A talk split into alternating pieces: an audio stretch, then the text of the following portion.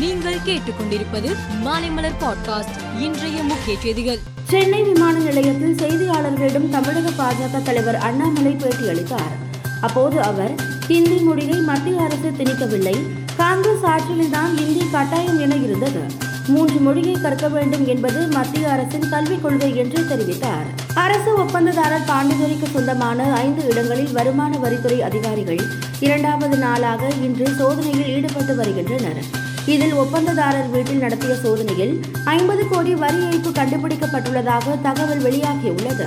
விஜயநகர் மாவட்ட பாரதிய ஜனதா சார்பில் கட்சியின் பொதுக்கூட்டம் அங்குள்ள புனித் ராஜ்குமார் மாவட்ட விளையாட்டு அரங்கில் நேற்று நடைபெற்றது. இதில் பேசிய முதலமைச்சர் பசவராஜ் பொம்மை கூறுகையில் கர்நாடகத்தில் தற்போது தலித் மக்கள் பயத்தில் உள்ளதாக காங்கிரசார் கூறுகிறார்கள். காங்கிரஸ் ஆட்சியில்தான் வீரசைவ லிங்காயத் சமூகத்தை உடைக்க முயற்சி நடைபெற்றது. அப்போது மக்கள் அச்சமடைந்தனர் என்று கூறினார். பாஜக தேசிய தலைவர் ஜே பி நட்டா பிரதமர் மோடியை வெகுவாக பாராட்டினார். அப்போது அவர் தனது உரையில் இந்தியா கடந்த காலங்களில் வெளிநாடுகளில் இருந்து ஆயுதங்களை வாங்கி வந்தது. இந்த ஒப்பந்தங்களில் பல்வேறு ஊழல்களும் நடந்துள்ளன.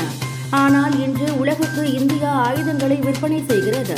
தற்போது ஆயுத விற்பனை ஆறு மடங்கு அதிகரித்து இருக்கிறது.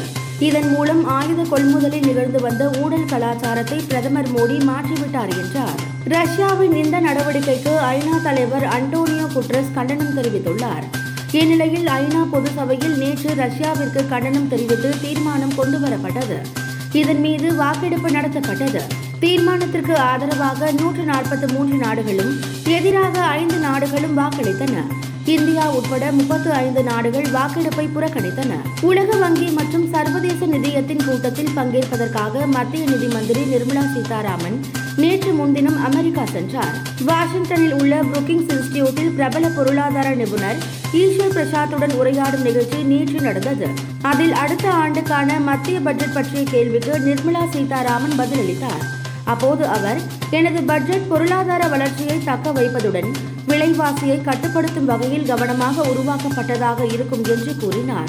மேலும் செய்திகளுக்கு மாலைமலர் பாட்காஸ்டை பாருங்கள்.